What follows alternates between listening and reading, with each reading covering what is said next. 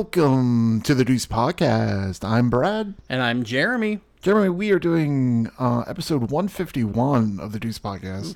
151. That seems ridiculous. It seems ridiculous, but it's also Pride Month. And we decided there's not that many, well, sequels to gay movies. Yeah. I mean, there's not really. And when you do get them, they're kind of not tremendous uh, in certain aspects of it. So we were having a hard time trying to find a sequel Yeah. to celebrate because we want to celebrate Pride. Yeah, well, there, there was only a there was Us- a few examples that we could come up with, but a lot of times Mm-hmm. you're talking about like one-off dramas and and things like that that don't necessarily feed into another sequel. So Mm-hmm. Yeah. And uh, we did find perhaps a sequel as such, you would say. yeah, Maybe? Yeah, and I think that's and we'll kind of explain We'll why a little bit. that. But this is, you know, the those of you who have been listening for quite some time know that you know occasionally we have to fudge a little bit to make sure that uh, you know we're getting some some Mm-hmm. good stuff out to you. And uh, you know, like sometimes we kind of go along the lines of spiritual sequels or Mm-hmm. like unofficial sequels or things like that. This is, I think, one Mm-hmm. of those that's kind of uh, it, it falls into those categories. But we'll, we'll circle back to that and kind of explain a little bit. Mm-hmm. I don't know. I didn't hear anything after you said fudge. Now I'm hungry for fudge. so there you go. um, is we're gonna do the twenty. Uh, what, when when did this come out? Two thousand nine. Yes. When it came out. It's an Englishman in New York. It is what we're calling a sequel to the Naked Civil Servant. Uh, Quentin Quis, uh, can't say it. Can't talk today. Quentin Quentin Crisp. Crisp. Quentin Crisp. I gotta say it like him, if I do say his name. Um, it's basically kind of an autobiography, uh, biopic. Yeah. you would say of his life. This would be later on when he moved Mm-hmm. to the states in um, around um, what late seventies, or uh, you know, early eighties. Yeah. You know, around that time. Um, Into the so 90s yeah, in the ni- into the nineties, yes, yeah, because it goes on through Mm-hmm. through that, and uh, just his, his his experiences during that uh, time in life, and uh, especially um, what was going on around that time. Uh, of course, it talks about uh, the AIDS pandem- uh, pandemic that was uh, you know Mm-hmm. very fresh and very new at the time, and um, basically it just follows you know Quentin Crisp and his In his later years you of know life. his later years in life. Yeah, Yeah. And we decided to have a guest on. Correct. Yes, we were very honored. We were very honored to have a wonderful guest. He is an Englishman in New York himself. Uh, he is a CEO and co-founder of uh, Gray Jones Media, which produces um, such fabulous uh, shows like Jonathan's Kitchen and Stan the Mechanic. Yep. We had Stan the Mechanic on himself. Yes. John, he was on our Scream Yes. episode. Amazing episode. Amazing episode. This is actually his husband. We have, we have Richard G. Jones from New York himself. He's an Englishman in New York. Say hi, Richard. Hey guys, how you doing? Excellent. Thank you so much for coming on. We are blessed to have you. Oh, it's a thrill. It's a real treat to, to come on, and I'm very honored to be your Englishman in New York. Uh, it's wonderful, wonderful episode. So tell us about uh, Gray Jones Media and all the fabulous stuff you got going on there. Well, thank you. Yeah, I really appreciate you you mentioning that. Yes, we we um we just put out a cooking show called Jonathan's Kitchen, starring uh, a chef called Jonathan Bardzik. Um, it's on Revry, and uh, we filmed that actually in 2019, towards the end of 2019, and then kind of got caught in the pandemic with the kind of post production. So it's just come out. So we had a kind of uh, it's been a bit longer journey than we expected, but we're very very very pleased with it. Um, as you know, we did Stan the Mechanic last year, and we've got more episodes coming out that will be on. Uh, we're not quite sure where they're going to end up because they're public. The next few episodes of Stan the Mechanic are public domain movies, so we've got lots of options of where we could put it. So we're kind of just working on the post production of those episodes as well. Um, and then we, we as a company, we founded. Well, I founded Bear World magazine, and with kind of got subsumed into the new company that is still me and my business partner Robin Gray. We now run Gray Jones Media, and we we call ourselves a queer media company, and we do you know talk about the television shows we've done, and we Uh, we run and own Bear World Magazine, Queer 40, Gaming Mag, and uh, later this year we'll be launching our travel magazine. And, and we call them magazines, but they're all online, just to be clear. Um, we don't print anything, it's all very digital. So, yeah, that's who we are. Sounds great. Excellent. I Yeah. love it. And I and I, Thank I you. checked the first episode of Jonathan's Kitchen. Love him and Yes. love the show and love the concept. Thank you, thank you. It was a real treat. I mean, it it, it was uh, it was a joy to make. We filmed it all in DC in two weeks. Although we had, I think we had a week or two weeks in between. I can't even remember now what the gap was. But we filmed it all in two weeks in kind of like the the late summer, early fall, um, and uh, just filmed it in mostly in his house and all in and around DC. And um, yeah, it was it was it was great. Very small crew. Um, shout out to Catlin, uh, who kind of filmed it all, edited it all, post production. Catlin Stellian Media, if he's listening. Um, Jonathan, of course, created it. Uh, it's based off his. He has a book called Seasons to Taste. So basically, Oh. he took the stories that he tells in his in his cookbook, um, and weaved that into the kind of the show. So it, it, he just called. He calls himself a, a storyteller, cook, and author. Hmm. So he he didn't go to culinary school. He's never run a restaurant, and he doesn't want to either. He he loves what food does in terms of bringing people together. I love it. So we wanted to. So that's why the show probably feels very different to what people expect. It's not a let me show you how to cook this food and how to put it on a plate and look fan- fancy. It's about let me cook some great food and tell you some stories about some great people that are going to sit at my table tonight. So yeah. it's very different and, and weirdly feels so lovely for now, even though it was not intended to come out now. Coming out as we're coming out of the pandemic and getting back around the table with friends, uh, it feels so lovely to be um, to, to kind of come out of this time and you know a really lovely, happy accident. So yeah, I love it. And you know, and and what you said too with his cooking style and everything, I find to be spot on. Like, I think I first saw a video of him. I think when even before uh, we we did the Scream episode, um, you know, we had uh, kind of saw Stan the Mechanic and started digging into more things, and I saw some Right. of uh, his saw some of the uh, like morning show like cooking things that he had done, and yes, I noticed like the thing that got me every time was that like everything he was doing was very accessible. Mm-hmm. And he also didn't overplay that. Mm-hmm. Like he was just like he was just like, "Hey, look, I'm not you know, I'm not some classically trained chef. I'm just showing you stuff I've learned." And here it is and it's very accessible. You can do this too. And I really enjoyed that and it didn't make me feel like sometimes I see these things where I'm like, "All right, let's do this recipe." And they go, "Okay, step 1." And they start doing things and saying things that I'm like, "I've never even heard of this. Yeah. What is this? I can't do this." But he is very like accessible and I love it and I think that you know, there's a lot of people out there who have that level of skill and they can do it. They just need to have somebody who can take them there easily and show them what they Yeah. need to do. So, Definitely, definitely. I, you know, I mean, I I love to cook, but I I I I only follow recipes to the T when it's baking because that is a science. yes. So Yes. if I'm not baking, I only really do a recipe from the book the first time and then kind of play with it. And you know, sometimes you don't have an ingredient, and then you have to kind of you know. But you know, I, again, I think you know, food. As long as you're cooking food for yourself that makes you happy or your friends happy, I mean, I think that's the thing, and I think that's what he exudes. It's not about learning a lesson and putting yourself to a test and being scored on it. It's about make some food, make it tasty uh, to the best of your ability, and, and actually get people around a table to eat it. I think his passion, and he'll probably tell me off for this, is probably not so much the cooking piece, although of course he's brilliant at it. Um, he loves what the food does to get people together. Um, I mean, he does his own test kitchen. Like he'll get friends round. Pre-pandemic, he was getting friends round. I think every week or every couple of weeks to t- to test some new recipe he Yeah. was trying, and he'd Yeah. feed everybody, uh, get their feedback, and it, you know, it, may go into one of his books or something that he does for his like corporate functions. You know, so he and he loved that. That was his. That was his.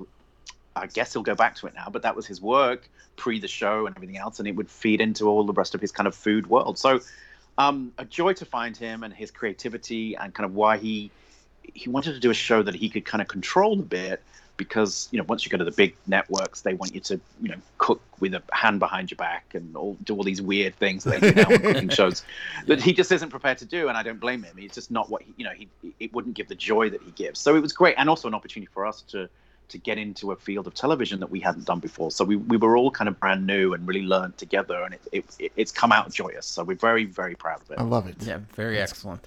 You guys are making Thank me you. hungry. I know, right? I know. but what I'm really hungry for right now is to talk about our movie. Some Quentin Crisp. Uh, Some Quentin Crisp, an Englishman in, in New York. Correct. And Yes. Jeremy, do we have a plot synopsis? I mean, there really isn't a plot. I mean, no, there's plot. There's It's plot, but not like a the you know later like a traditional Quentin- movie. It's just the It's a later years biopic, of you know? Quentin Crisp's life in New Yes. York. I mean, we pretty much summarized it earlier. Right. We summarized it, but you don't. You didn't find anything because usually you come up with something fun. The later years of Quentin Crisp's life in New York. Yeah, but do, don't you have like a like a, like a, you know a fun one? The later years of Quentin Crisp's life in New York. I love it. This was a delight to watch. Um, I don't know, Richard, if you knew a lot about uh, Quentin um, back uh, in England, or when did you move to New York or the I, States? I, yeah, I, I have been in America. I think it's, I, I think it's coming up for six years, maybe more Okay. than six years, maybe. If I, I, I can't, I can't work out. I, it's five or six years, maybe, maybe seven at the end of this year. It'll be about seven, so something like that. Yeah. So, um, yeah. I mean, I, I grew up. Obviously, I'm English. I grew up in England. Lived in London for a while. Um, moved around uh, England and different places. I've lived in Northern Ireland and I've lived in Essex. Um, and Quentin Crisp as a kind of character growing up and kind of being a young gay man kind of was on the periphery. But I think, you know, by the time I got to London in 1989, he was then kind of very established in America and maybe not so much in the, the kind of forefront Sure. um, of our minds. And then you look back when the, the TV show came out of the Naked Civil Servant. Again, periphery, I was aware of it, but never really dived into it. It was a TV show in the 70s. And then back then, things weren't as repeated as the way they are now Right. or, or accessible to kind of watch. You know, a show that's 10 years old now, like, uh, if not 20 years old, like, um, uh, and of course I'm going to forget a name, but like Will and Grace, like that, like that's just a constant piece of our television culture, Culture, yeah.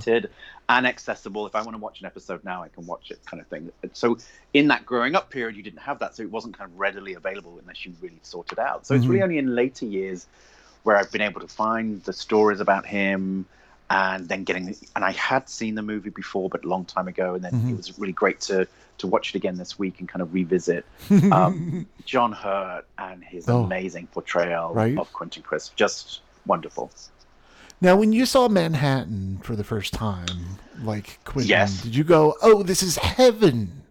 This is wonderful," Um, or not? it, that's a very good question. I mean, it's funny because I remember, I, I, I do remember the first time I saw Manhattan in the flesh, as it were. Um, and it was coming from Newark Airport and driving in a, and I can tell you exactly, it was in a, in a black Lincoln town car. and we drove, and then you saw the skyline of Manhattan. And to a little British boy who, you know, I loved London, and I'd always said I'd never leave London unless it was for Paris or Rome or New York. So it was kind of thrilling to kind of come to New York and see it in its glory. I mean, America's so so much in British culture because of I think our shared language. So TV and movies are so easily shared. Mm. Um, so I, you know, I I love so many movies and so many American TV shows. I mean, I'm very familiar with The Cosby Show. I'm very familiar with Rhoda.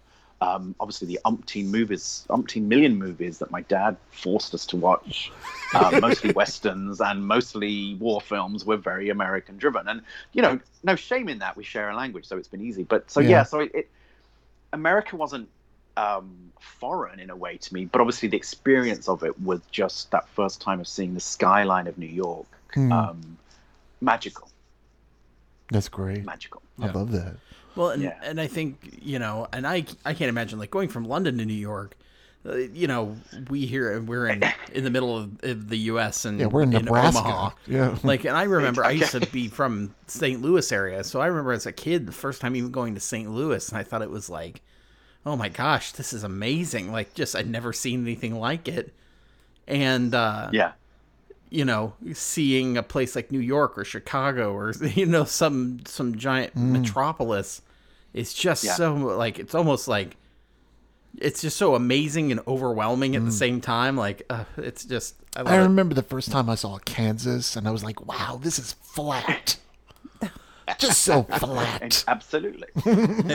but th- but these places are so in our culture and Yeah. stories and movies, and I think you know you you think you know them, but it's actually until you get to them, Until as you you said, you are yeah. wowed by them because actually it's totally different, you know, in one respect to the the kind of storybook versions of those places. Right. Um, and I think that to me, that's where the wow comes. That actually seeing those skyscrapers up close and, and like walking Yeah. amongst them is is that very first time very very amazing. Um, and that that cultureness of like how Quentin says how, and you were talking to me earlier, Jeremy, Yeah. about how in England when no one's really looking at each other and people are walking, they're not really saying hi, and then he gets to New York and everyone's just so you know nice, you know, well not nice, but you know Yeah. nicer, you would say in a way. I mean, you got that culture aspect too. not as even well. not even necessarily the nice aspect, Right. but the outgoing. The aspect, outgoingness of I it, think yeah. is what he and in like interviews we watch with him, he kind of comments on. Mm.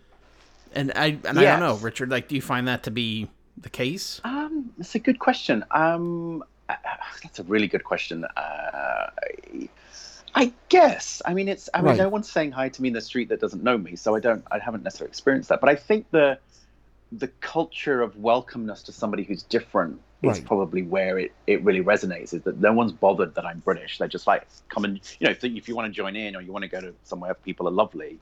Um, and I think when I was first in New York, when I was younger, visiting, um, because the first time I came to New York, I was I, I was out and gay, but not on that trip because that was a corporate trip where I was.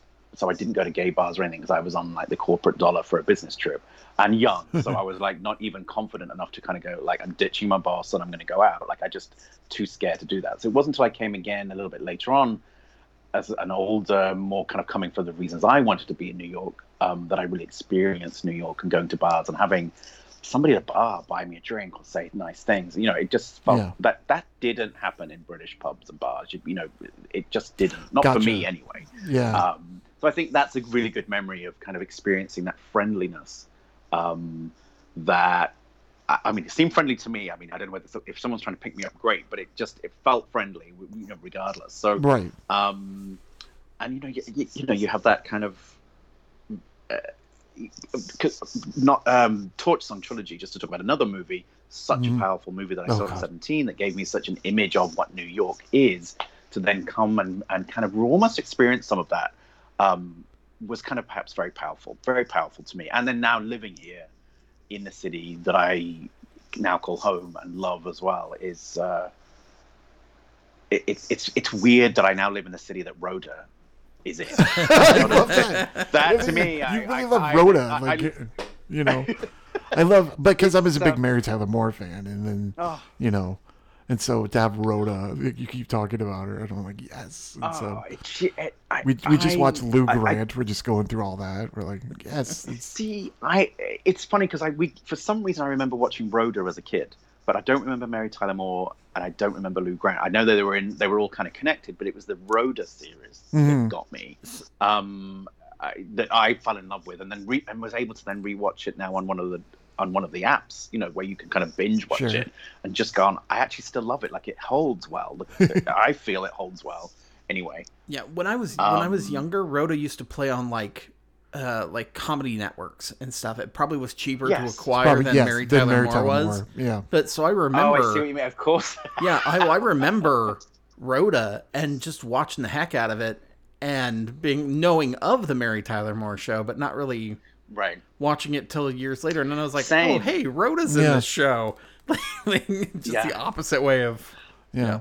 I'm I'm baffled that I love Rhoda because so much of the cultural references that are in Rhoda mean nothing to me, or, or certainly when I was a kid meant nothing. I didn't know anybody who was Jewish. I didn't know anybody who was American. I didn't know anybody from New That's York. I didn't know anybody in fashion. Like all of the cultural references in Rhoda meant nothing to me as a kid, but I loved it as a kid, and it's been lovely to rewatch again recently. Now I live in the city, so that she's that she's from. So Sure. um, so yeah.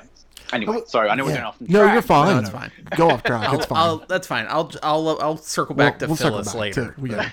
I wanted to talk about John Thank Hurt so because I wanted to talk about his performance Oh, in, in this movie. Um, we, I I was actually watching. I wanted to watch because I've never seen the the Naked Civil Servant.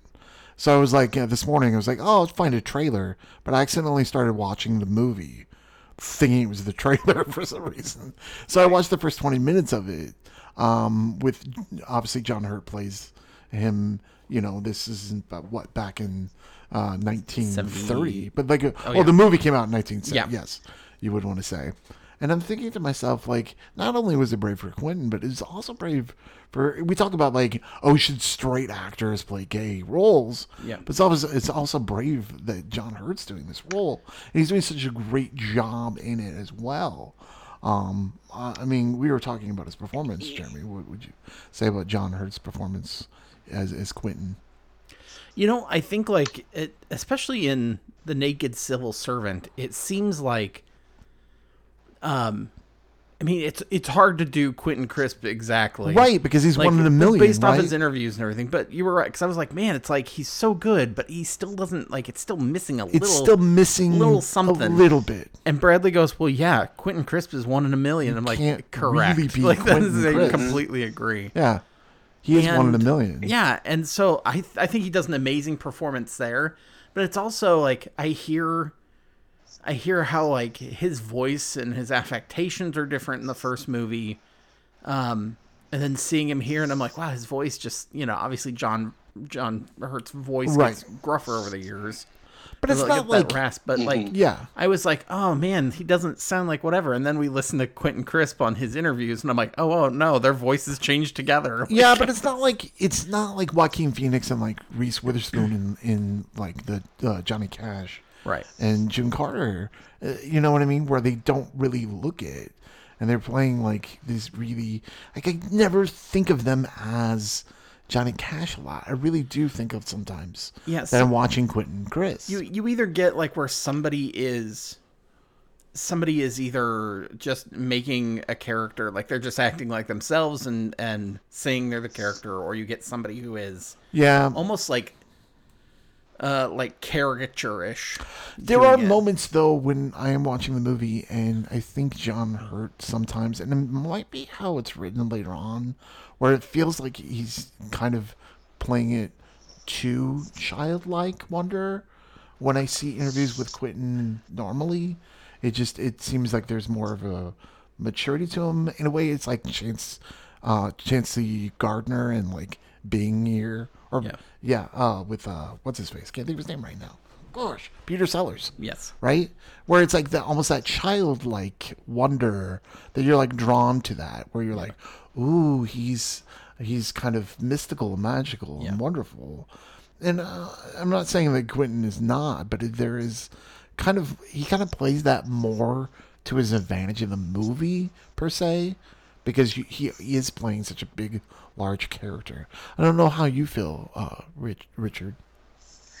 Yeah, I think uh, you know. Watch. I, I have to confess, I haven't watched The Naked Civil Servant. I really wanted to focus on, um, I only watched 20 minutes of it. so- you, you- you know, uh, uh, an Englishman in New York. But, um, I, I mean, I love John Hurt Oh, very much as an actor, and I and I and actually, this is not his first. Like, he has played several gay roles since The Naked Civil Servant Mm. and pre recreating the role uh, of Quentin in this movie, and I. Uh, Quite a major. I can't. I can't now. Can't remember the movie, but I think he played with a quite a major Hollywood star. They were like a police double act where one was straight, one was gay, and li- and it was just before AIDS. I think. I, I mean, my memory may be wrong, or before AIDS became kind of that kind. I think because I think AIDS. I think TV and films were kind of going towards more acceptance of gay characters in TV and movies, and then AIDS kind of put a stop to it. Right. So that's my memory. I may, that somebody may tell me that's not true, but that's No. how I see it from my memories. Because I really remember John Hurt being this gay character in this movie. Anyway, so he has played it before, and I think you know, I think English actors of a certain age and a certain kind of pedigree aren't frightened of playing gay because uh, you know they'll play Richard III in Shakespeare who was gay or something. That's you know, true. so it doesn't. I think they see it if they're not Hollywood leading actor kind of material. Um, romantically, let's say, typically, they will. I think English actors will play all these kinds of roles. So I think you know, to John, it to John Hurt, it probably wasn't that brave for him. It's just another brilliant role that he could embody and and all of that. Um, saying that, sorry, again, I do I do go off on tangents. Um, It's okay. I felt his portrayal of Quentin in, in An Englishman in New York was both brilliant, but I felt there was something missing Yeah. but I don't think it's missing because the movie missed it. I think, I think Quentin was just this constant one-liner hmm. machine. Yes. So Yes. if that's what you're portraying in the movie, and you're kind of like, why am I just getting one lines? Because I think I actually were portraying Quentin exactly as who he was. But I do feel when you look at it compared to lots of other biopics and characterizations and everything else, you feel there's something missing because they normally fill in. Yeah. There's normally something to fill in or embody or whatever. Whereas I think to get Quentin right, you just are dashing off one-liners all the time because he kind of just was, you know, he was quick with the, with that. That was who he was as a personality. So he was kind of brilliant because you felt like it really was portraying him correctly. Um, but I felt there was. I wish I knew more. I guess it's not the film's fault. I just wish I knew more. No, I don't think it's a film. Of I the think real this is a great you know? film. I think it's it's Yeah. very well Yeah. written, very well directed. Oh, completely, completely. Yeah. Yes, that's what I mean. It's like I think the film's brilliant. Mm, So I'm not blaming the filmmakers that there's something Sure. missing. I just think there's there's maybe nobody really knew more about Quentin. Certainly at that Yeah. time. It is one of those moments- kind of when you are you're listening to the film, you're watching the film, and you're like, you can't stop hearing his voice in your head. It's like you're watching Mm-hmm. like a film noir, and you start talking like a gangster, Uh, like from the uh-huh. 40s. It kind of reminds me of that, where you're just like, I'm going to do a one liner now. Here we go. Because it is one line after a one liner. But but I think the th- Yeah. I think the thing, and maybe and correct me if I'm wrong too. I think the thing that, like I said it before, it's like he's he's great at it, but it's missing a little something. Mm-hmm. And it, after watching multiple interviews with Quentin Crisp, you Mm-hmm. can see where somebody will say a question or he'll say something, and you can see his mind like shift to the next thing because you like see his it in wheels turning. you see Yeah. his eyes all of a sudden get this excitement in him because he's going to say something he thinks is funny Mm-hmm. or he's going to jump Right. to a topic and bring it there. But when you write that, when you're putting it all together, it doesn't have that spontaneity. It's Mm-hmm. like a line, a line, a line. And there's really nothing you can do about that. You know, it's a script unless Yeah. he was improvising. And It's then like watching the an actor- biopic of, of Robin Williams. yeah. You know what I mean? Yes. He, he's better with just being off the cuff. Like he's always a like a step ahead of everyone, which is great. What were you going to say, Richard? Well, no, I'm sorry. I, I I suppose as an actor, and I've never been an actor, but I suppose as an actor, you're trying to find the truth of that mm-hmm. line. So John Hurt's finding the truth in it. He's not. He doesn't. He probably doesn't want to show the thinking because people might think he's thinking about remembering the line, and I wonder whether sometimes actors have that Yep. struggle of I Yeah. want, you know, will people think I'm struggling to find the line because I'm acting it? So he's going to veer Yeah. away from from that, be- even if trying to portray Quentin's thinking about what he's going to say may look like on film that he looks like he doesn't know his lines. So I don't know. Just Yeah. an observation. I don't know Yeah. if that's true, but I, I just wonder if that feeds into it with that kind of Yeah. uh, what actors are told to do or, or how they you know become great actors. Mm-hmm. Well, even that is such a Um, it's such a micro expression compared to like and Mm. John Hurt captures very well the stuff where like he's he's saying stuff and you can tell like on his face that he's like ooh people are gonna like this Mm. or he's gonna say something that like I think this is funny so I'm saying it and Mm. his reactions when people react negatively to things he says Yes. and he's Yeah. like well wait a minute like you know and he kind of like it's he you can see the struggle and john hurt is very good at portraying that Yeah, there was also a different. Like, his reactions with this are a little bit different than in the naked. At least the beginning of the naked civil servant that I've seen, Mm-hmm. because what he the story is really of the naked civil servant is his reactions of how he is um, with being gay and his surroundings, and in this one, it's more of as how he reacts to what's um, happening around him yes you know, through the AIDS and through um, New Yeah. York and all that, that the moments, um, you know, especially through the characters with Philip and Patrick and even Penny and Connie. Not necessarily Connie so much because she's just kind of like there. Played by Swoosie Kurtz, by the way. She's from Nebraska. Just thought I'd throw it in there. We got Love her. Nebraska Love English her pop up. She, Cynthia she's Nixon, a joy. I like her. Yes. Yes. Cynthia Nixon is in this. Denis O'Hare, who is wonderful in this, and Jonathan Tucker is also uh, in this as well. And uh, they just bring, um, you know, this this other aspect of of Quentin and his interactions with them, I think, are wonderful and lovely that you don't necessarily get because mostly the Naked Civil Servant is like him. It's like a survival guide in a way of like, this is what you need to do in order to survive.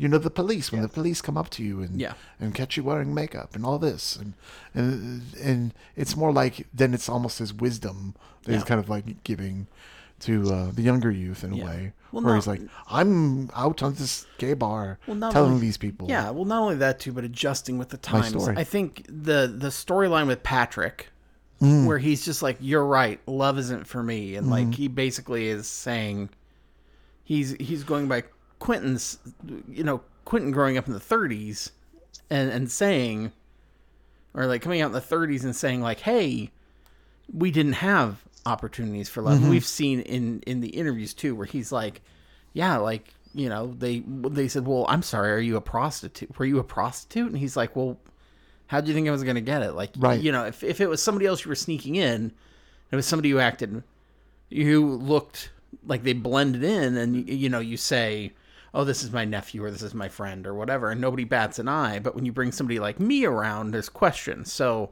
the only chance you mm-hmm. have is, you know, turning tricks, basically. Mm-hmm.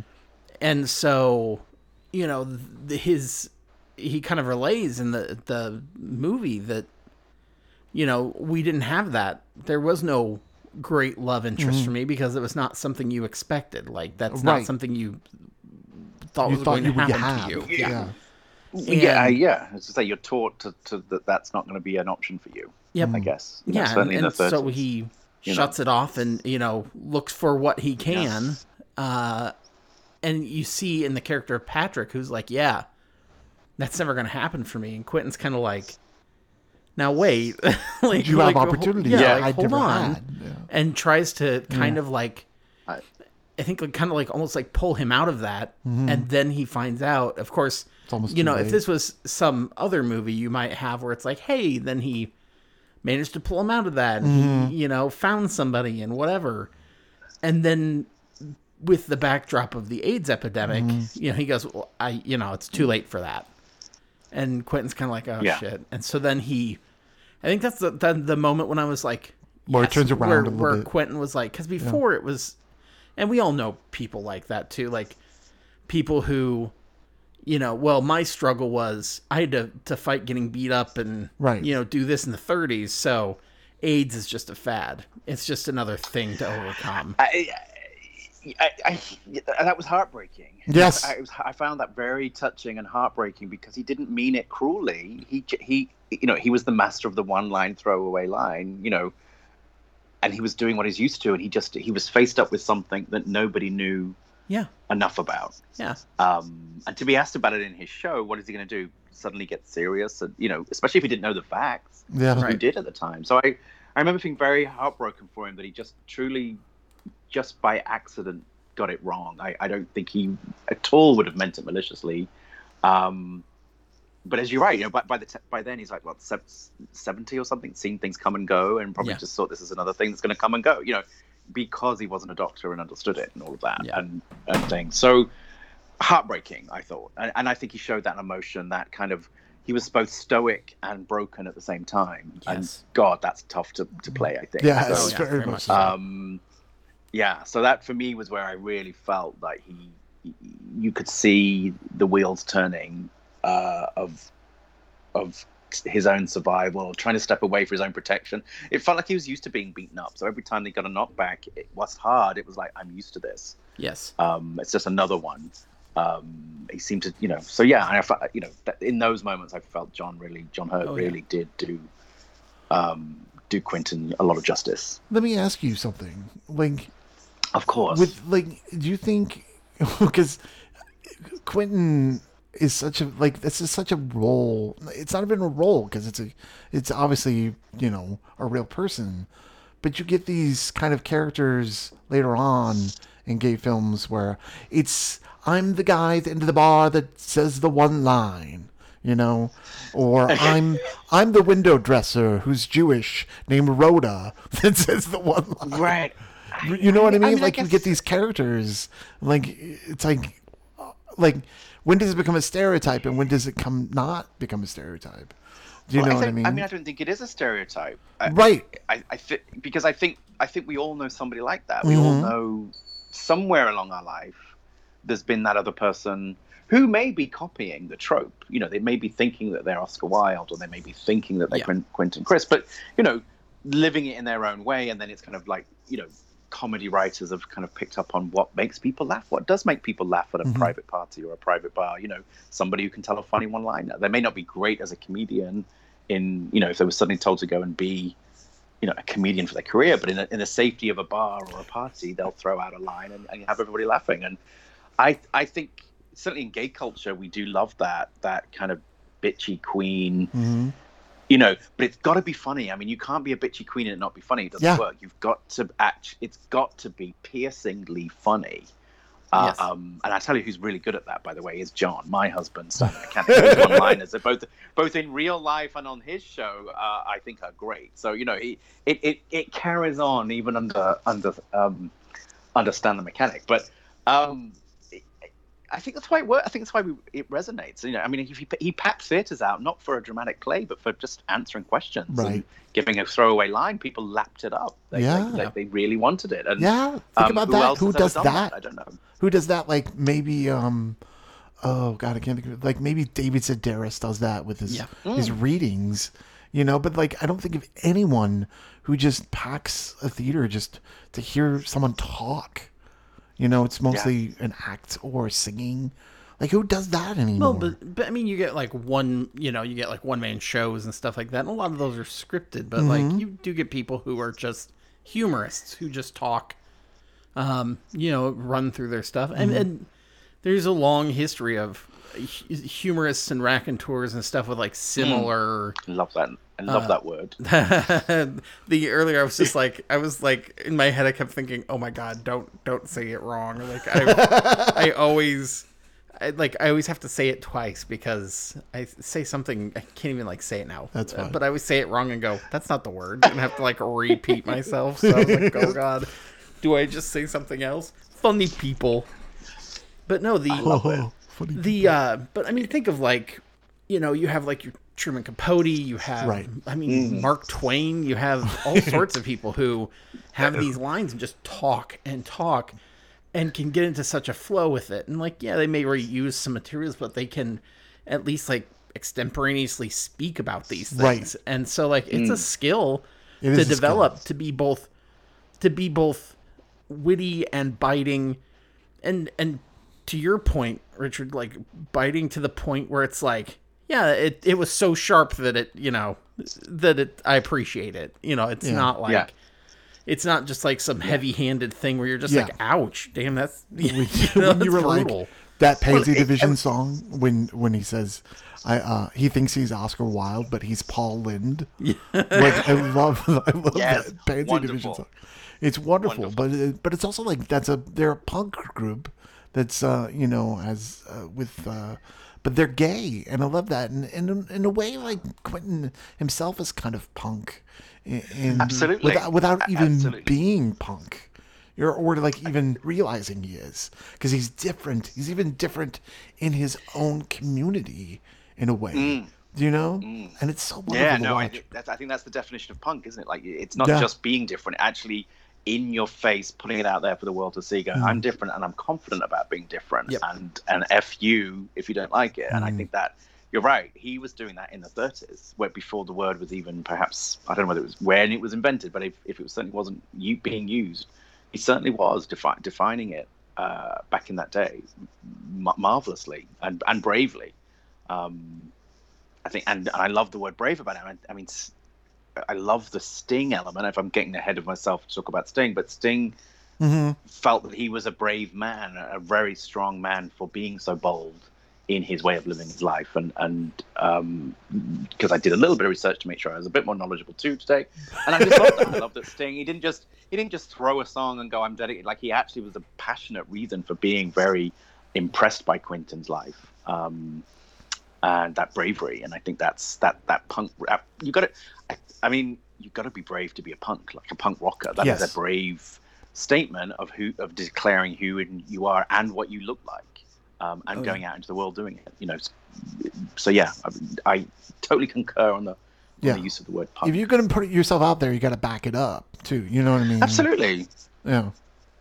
The um, that, that takes strength. That takes a lot of strength. Yes. even Oh, yeah. today, even today, um, and I what I lo- what, what I love about the one-liners is I think that's now tipped into culture is now what we're calling the reading. If you follow Drag Race, you know this reading Right. Mhm. of people is the one-liner takedown, but by God, it's got it, the best ones are the funny ones when they're really truthful and they're really Oh, yes. funny. They're the best, and even the person being read would go, "Yeah, that's brilliant. Yeah. You, you got me right." Like if it works, the person being read should appreciate it for themselves. You know, even though they're the butt of the one-liner, um, because I meant if because you go, "Oh, that's really clever," you know.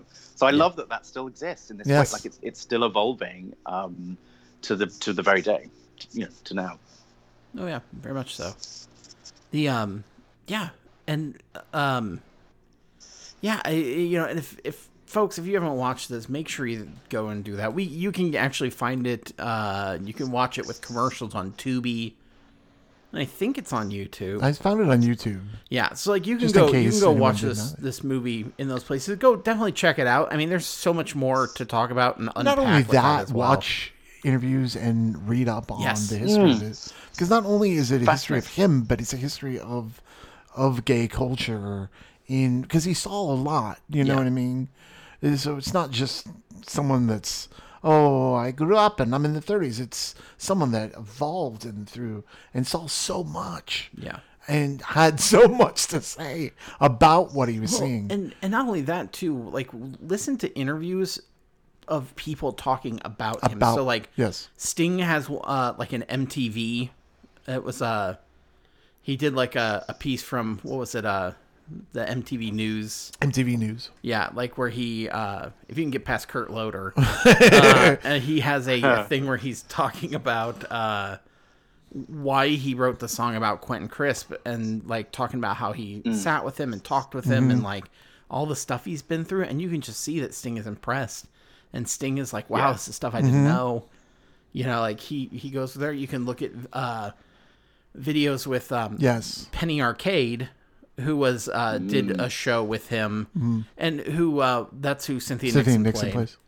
Oh, it, uh, but but No like Penny no Arcade, to is- Penny Arcade is so, you know, talks about him and there's like a reverence and she appreciates him and like, you know, there was nobody like him and and and it's amazing like how many people that he like touched, and especially with like his authenticity, they were just like yes, like this person lived out loud and lived authentically, and I still think that resonates. Yeah.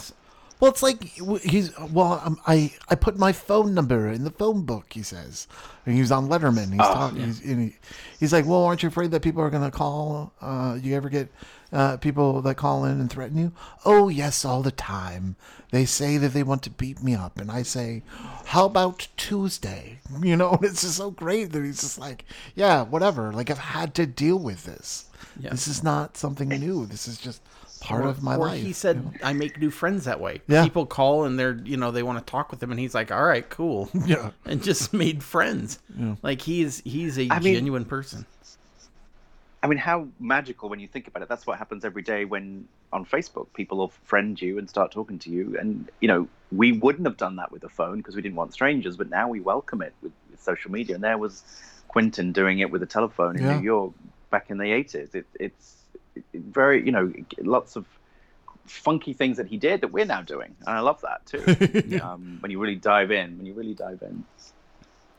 Very much so. Well, there's and there's tons more to unpack. So make sure you go and watch those movies uh, if you have not. Um, but I think that maybe we should move into our five questions. We if shall. You are amenable to that. Oh, You ready for? lovely. Oh, I, I am. I think I am. Anyway, let's see. Ooh, Rich has been prepared for this. I love it. He's a Boy Scout today. so Bradley, I'll just go ahead and start with you on this. Okay. One. Uh, what do you think was the best part of the movie? Well, obviously you have John Hurt. John Hurt's w- wonderful. We've talked about that, right? But I want to say my favorite thing about this movie. I know that that's not the the real question. Isn't what what my favorite thing is? It's what the best thing is. Yeah. But my favorite thing about this movie is the subtle performance of Denis O'Hare as Philip, as Mr. Steele. just how he was kind of like this caretaker for him, Mm-hmm. and was kind of the only one that could kind of just say, "Now, Quentin," you know, Yeah. like kind of uh, in a way be not an adult to him, but kind of like just kind of guide him into this new era of of you know gay culture in New York. I kind of like Denis O'Hare. He's kind of has the. He, it's kind of like he doesn't get the credit he deserves in this movie. Yeah. He kind of has the unsung role in a way because Quentin's character is so bold.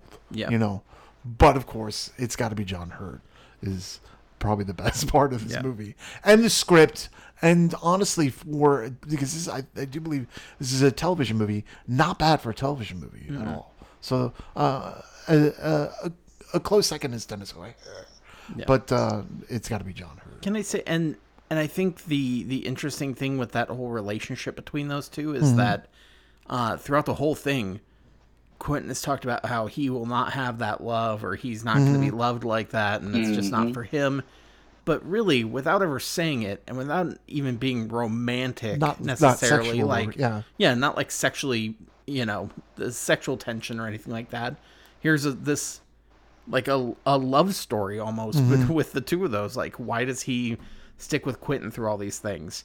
You know, why does Quentin allow him to do these things? And it's just there's kind of a a love there between the two of them Mm-hmm. that he maybe doesn't even notice for the longest time because he's just resigned himself not to.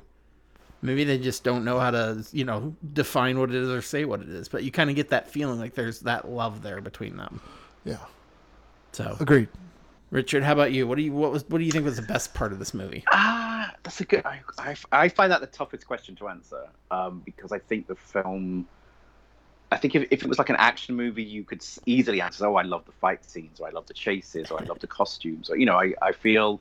Actually, I think I think the way I would define it is I loved the way it portrayed New York. I think that's probably my favorite thing. Yeah. I mean, I love John Hurt, and I think John Hurt. Nobody else could have done it. Nobody. I think they'd have really struggled if another actor did it, who may have done a great job, but I think that connection to the original portrayal of the naked civil servant is is is what makes the film brilliant. I think because it is John Hurt, and you feel that.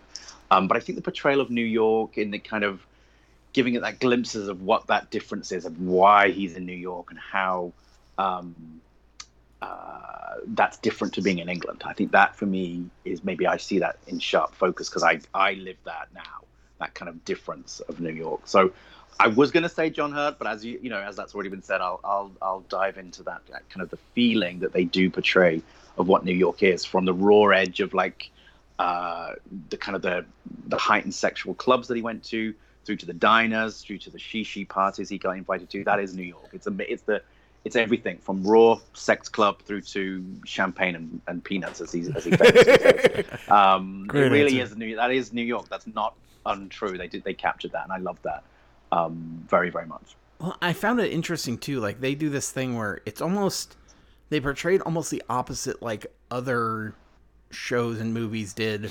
Yeah. Like more towards like the early 2000s where you had a lot of like the old New York was gritty, but now look how we've cleaned it up, you know? Mm. And you see mm. Quentin come into a place that's you know, kind of got this chaos, but he's like, this is beautiful and I love it. And you get the sense of like beauty and excitement from it.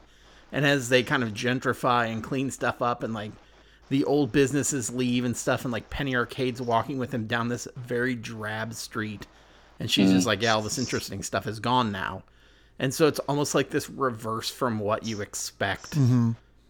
You know, it's Yeah, going to be that's true. it goes from like exciting to, all the to fun boring. has yeah. gone and it's and it's still happening. They still like you, you talk to like John, my husband, who grew up in New York. He you know he says that that still happens. So things came out you know after Quentin, things came. Now they've gone recently, as it's even continuing to gentrify. You know, especially with the pandemic yeah that we've just. Um, sorry for not making your episode evergreen because we're because of mentioning the pandemic, but. Um, even even more so, even more so now. I think out in the back of that. Although you know the resurgence of life in New York is magical to see as a kind of because you don't when you live in a city you don't see it coming back to life because it doesn't normally die. But have it's the irony of now seeing it come back to life and it's coming back with a vengeance. So Yeah, Um, that must be so, yeah. interesting to see that, like especially in New York. You know, with Yeah. a city that's so Yeah. alive to begin with, and Yeah. you know, the city that doesn't sleep, and you have this pandemic You- that kind of, you know, Yeah, kind of it cradled did. it, We went yeah. to sleep for a bit, and now we're Yeah. waking up. It's great. It, it, it's you know, it's obviously lots of sadness, but it is it is interesting to see. Um, so yeah. Anyway, It's wonderful. Good answer. Excellent. thank you.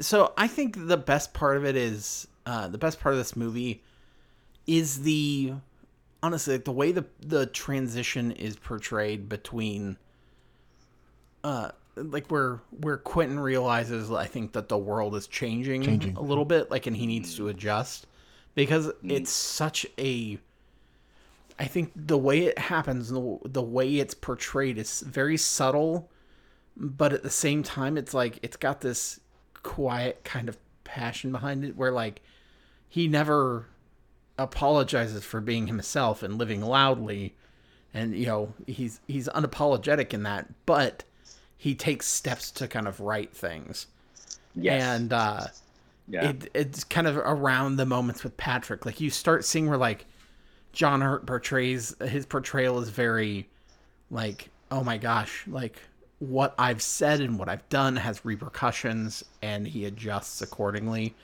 I I definitely like that. Um, I think that like I was just kind of up to that point I was like, okay, I get it. It almost just seemed like I was afraid it was going to be kind of a flat biopic. And at that moment I was I was like, afraid of that too. huh? I, I was afraid of that too. Yeah, and that's when I started going, "Oh my gosh, okay, we're we're doing something like here's where here's where we're getting like the the sizzle to this is where he's starting to the the passion is portrayed differently. He's helping people. He's you know, still going on tours and he's doing these things, but like what he's saying is a little bit different. He's adjusted his approach.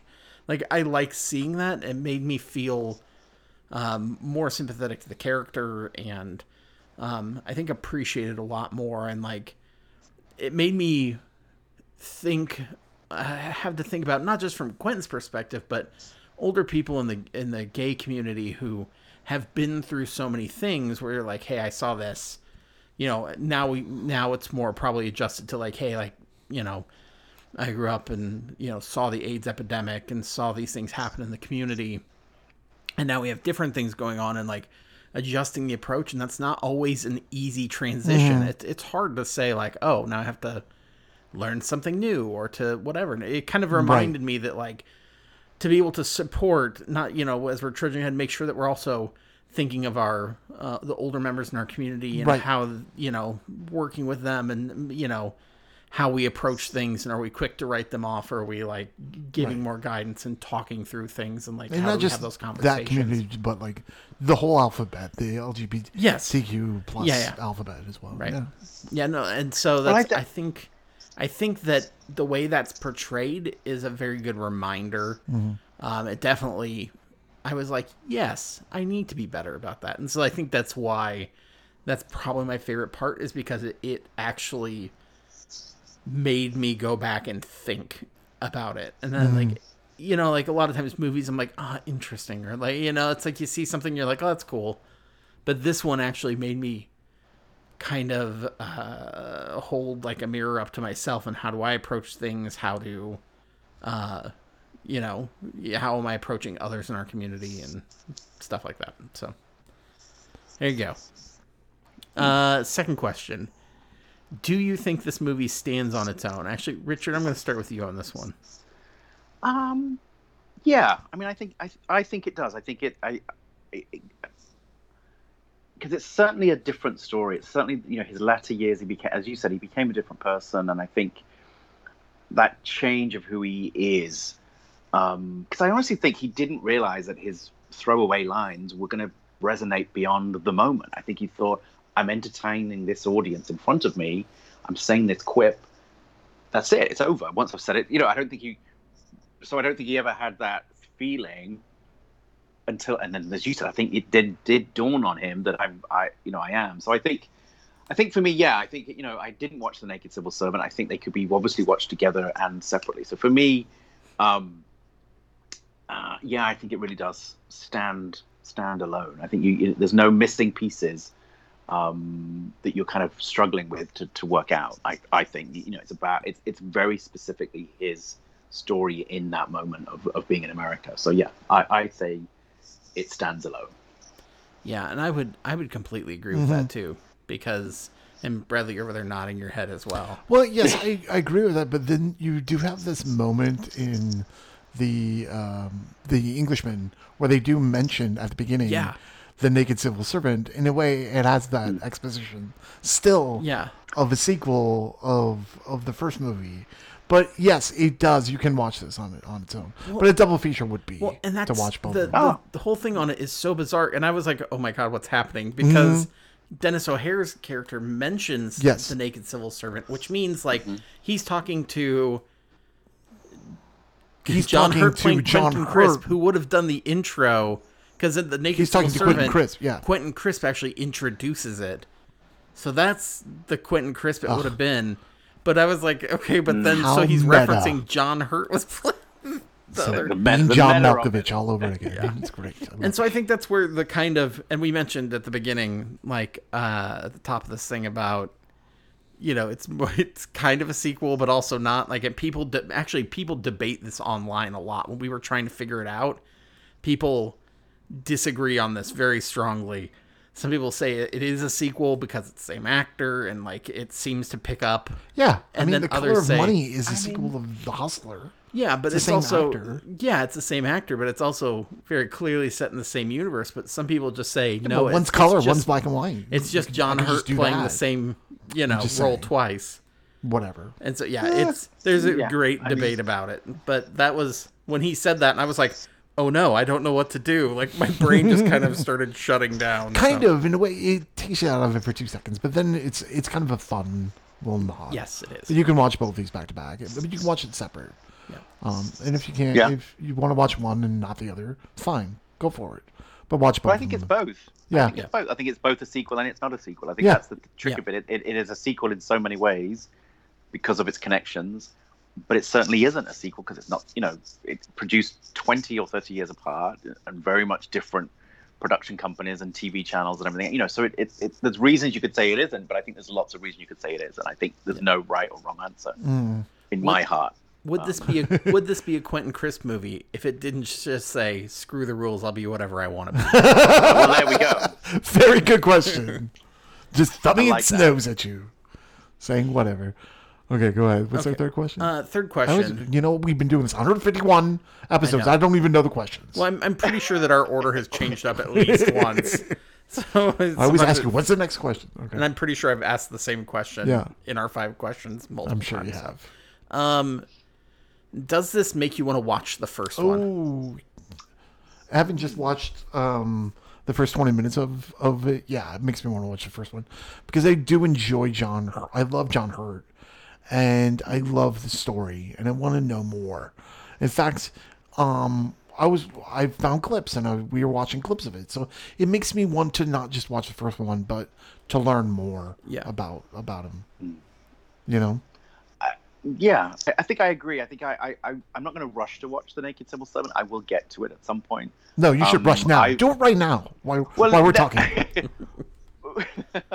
um, but I've enjoyed doing a little bit of extra research and, and finding out a little bit more of those facts and figures about um, Quentin Crisp that I, I kind of didn't know that the movie didn't cover and, and stuff. Um, so yeah, for me, that, and I guess that's kind of connected to being on the podcast is that like I, I do like to make sure I know what I'm talking about.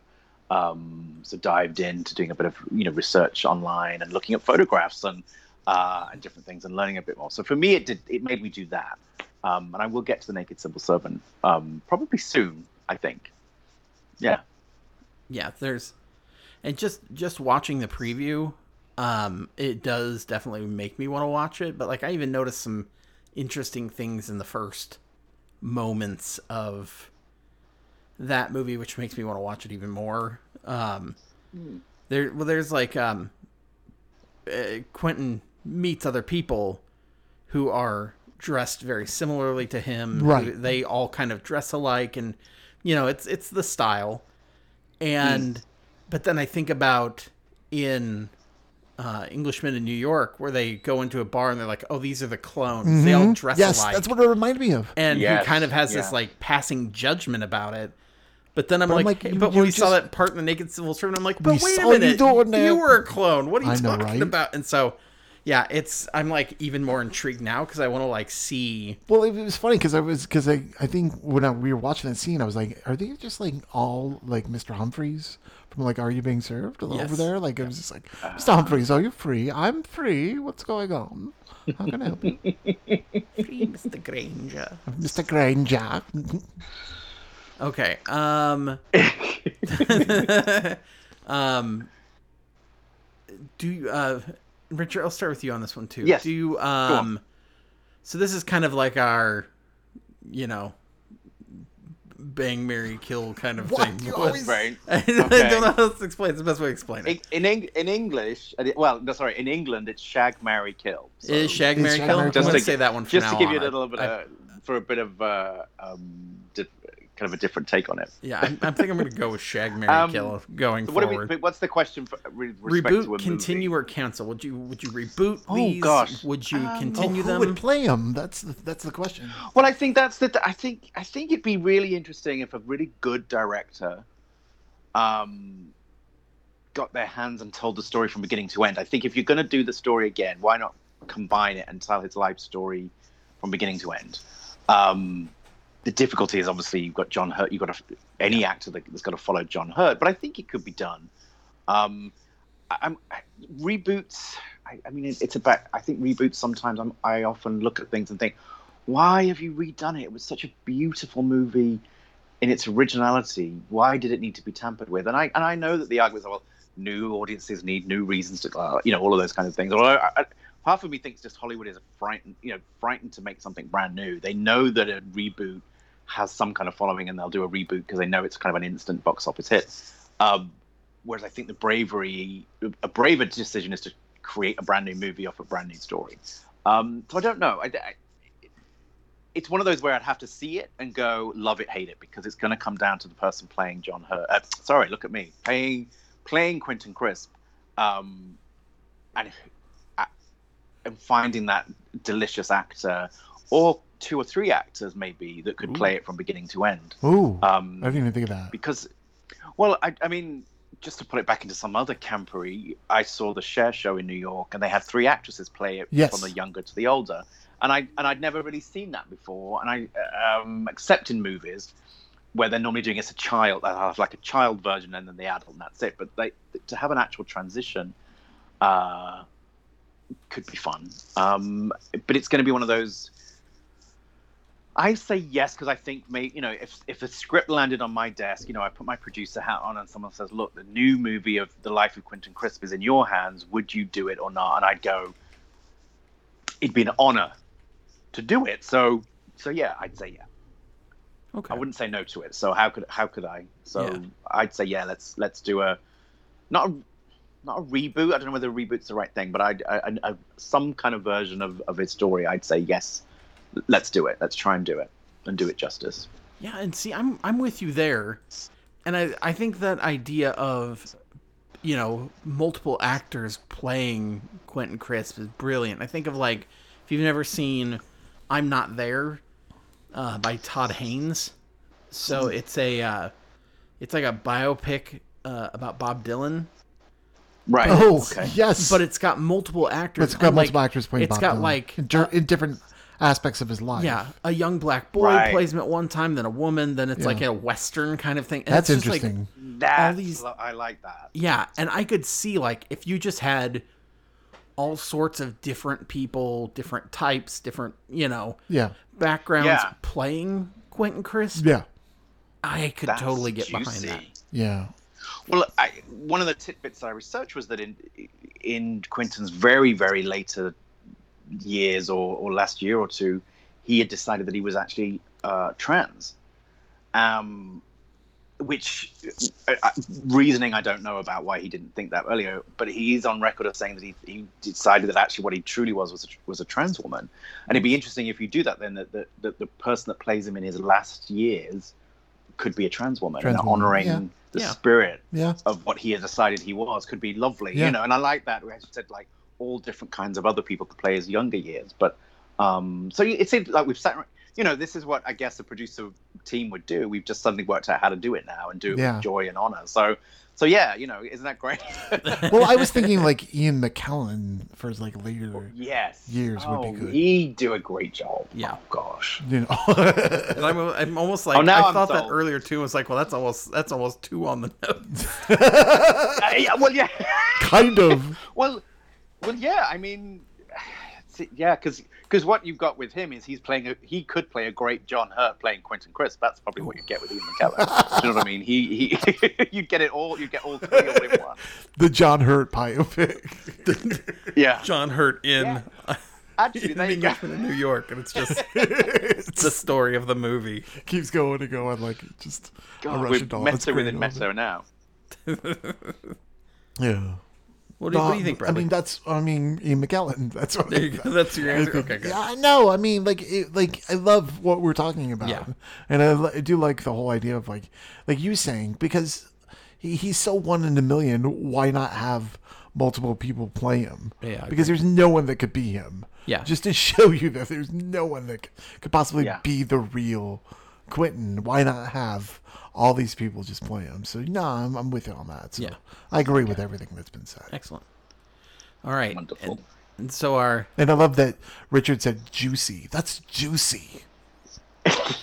As, as in, in like a British, like I love, I love. It's juicy. He says. I love it. It's. I mean, I I'd say I haven't acted. You know, I haven't acted professionally, but I do. You know, I, I love the old British acting terms. Like that's a juicy role. Like you know, if, if it's a juicy character to get into, that's how Juicy, it's I used. love and it. I love and I, I I bring that with me to this to this lovely day. well, we appreciate it. Thank you. I knew you would. All right. Question five. Oh God, do we have to? So th- yes, we do. So I'll, Bradley, I'll start with you. what this oh, one is. thanks. So so that you can Okay. show how it's My done. two words. Yeah, some of your experience in two words. Uh, Quippy Galore, which is also my Bond villain name, by the way. Quippy galore. Quippy Galore. Whippy galore. Quippy Galore. Just was originally uh, played by just- Phyllis Diller. Yeah, it's just uh, yeah. Phyllis Diller played Qu- Quippy Galore. Yes, that's lovely casting for that. I can see that whole. I'm now. I've got that whole character. It's brilliant. um, just it's quip after quip like i was telling you about like Yeah. i kept going in my head when i watched it i, I want to write like lines for quentin or you just want to write these lines that are just so quick and so wonderful so um that's just it, and i know he's more than just that Yeah. you know like he's a Mm. man that that that that uh, comes from more of a complex background but it's just so infectious and so fun um, so I love the quips, so quippy galore, uh, which again is my Phyllis Diller Bond villain name that Richard just wrote for me, There you go. which I love. yeah, yeah. It, it wrote a juicy let's do it a juicy role. It, it, I can see the whole comic. Like it should be like a comic, you know, of, of a whole brand new character derived from that. You know, you can see Phyllis Diller like killing Do do you know, enemy enemy agents whilst whilst telling her crazy Stella jokes. Um, uh, I, I've got to do two words now, haven't I? Oh my god, this is this is the hard one Yeah. because I Yeah. think there are. That's what he said. I feel like there's lots of, but I'm bunch. Um, I, I, I, these are not the right words because I think they don't say enough. But I feel the balance of them is very truthful, and it's happy sad Yes. or sad happy. Yeah. Um, he's joyous and happy in his freedom and seeing how he can be who he is in New York, but there's an underlying sadness that he is doing it in the years where he can't maybe enjoy it to its full. Mhm. Um, so it to me, it's a very much it's it's it's happy sad. He's happy and sad. Uh, It, it just that's what I feel for the movie. You know, for the way it's portrayed in the movie. Yeah. Yes. Some melancholy Yeah. in there, mixed Yeah, with, mixed you know. with some joyous laughter. Yeah. Yeah, I love it. Yeah, No, I would agree with that. yeah. It sounds juicy. I wanted to do something with juicy, but it's just not quite right. What's the alternative to juicy? So I don't know. So that's the other. Dry. Word. How do you do a two? Juicy dry? Uh, no, No. No. That's the opposite, not the alternative. Oh, okay, the alternative. not Oh, the- that's true. I was just going with opposites. I was really mm. going on that on the SATs. Jeremy, what are your There two go. words? My two Yes. words are don't forget.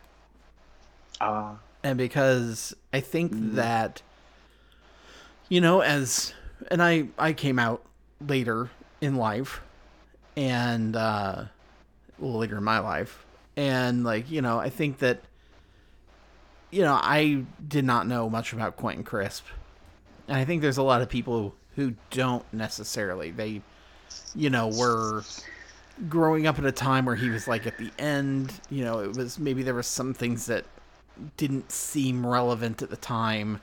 You know like even in this like where he he spoke out and he said that you know AIDS was a fad which caused some blowback.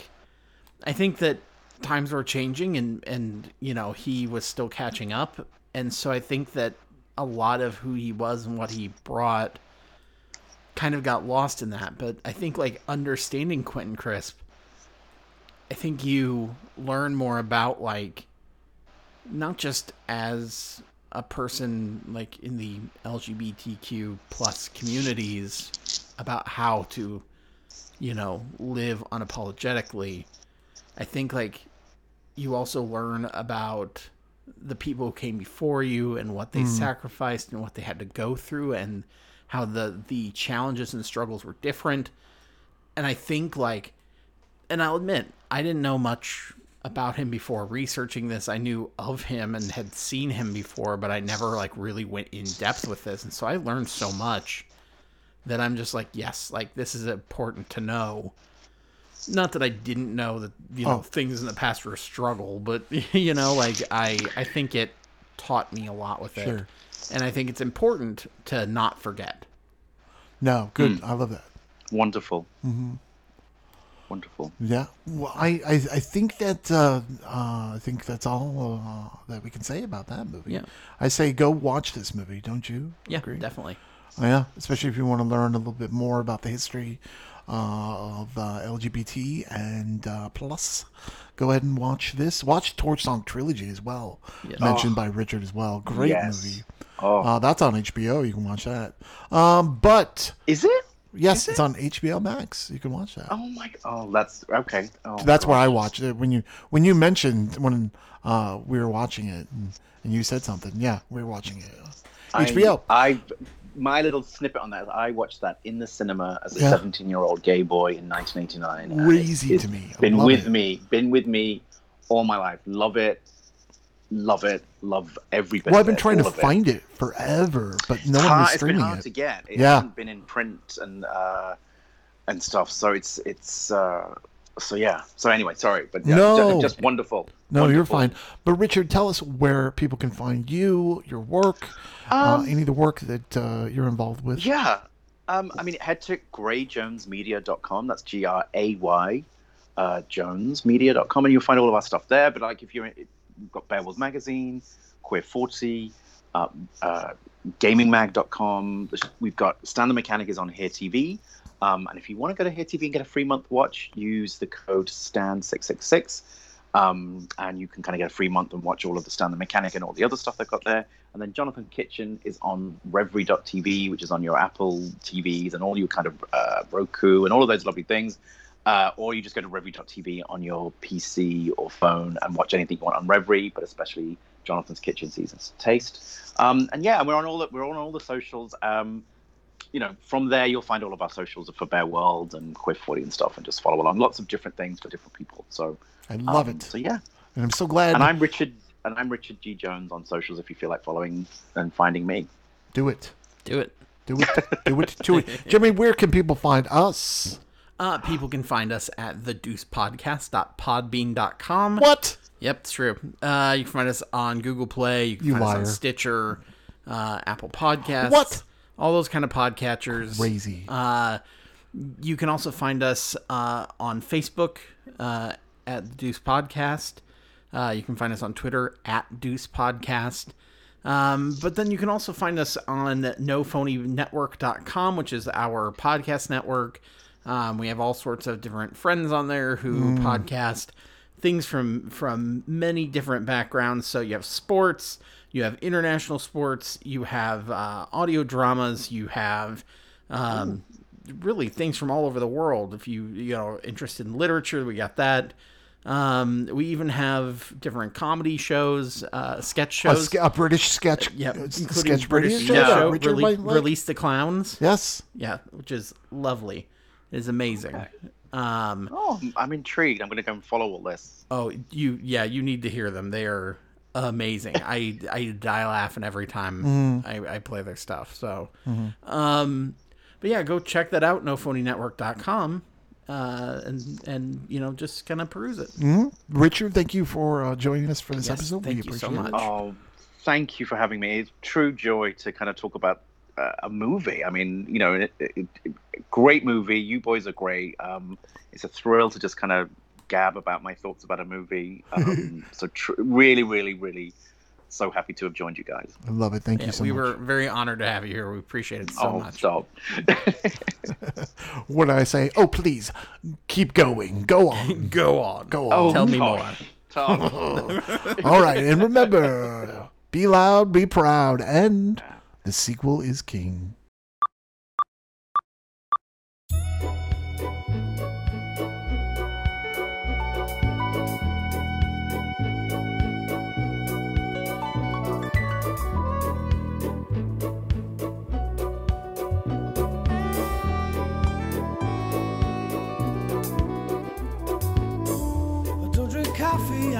Tea, my dear.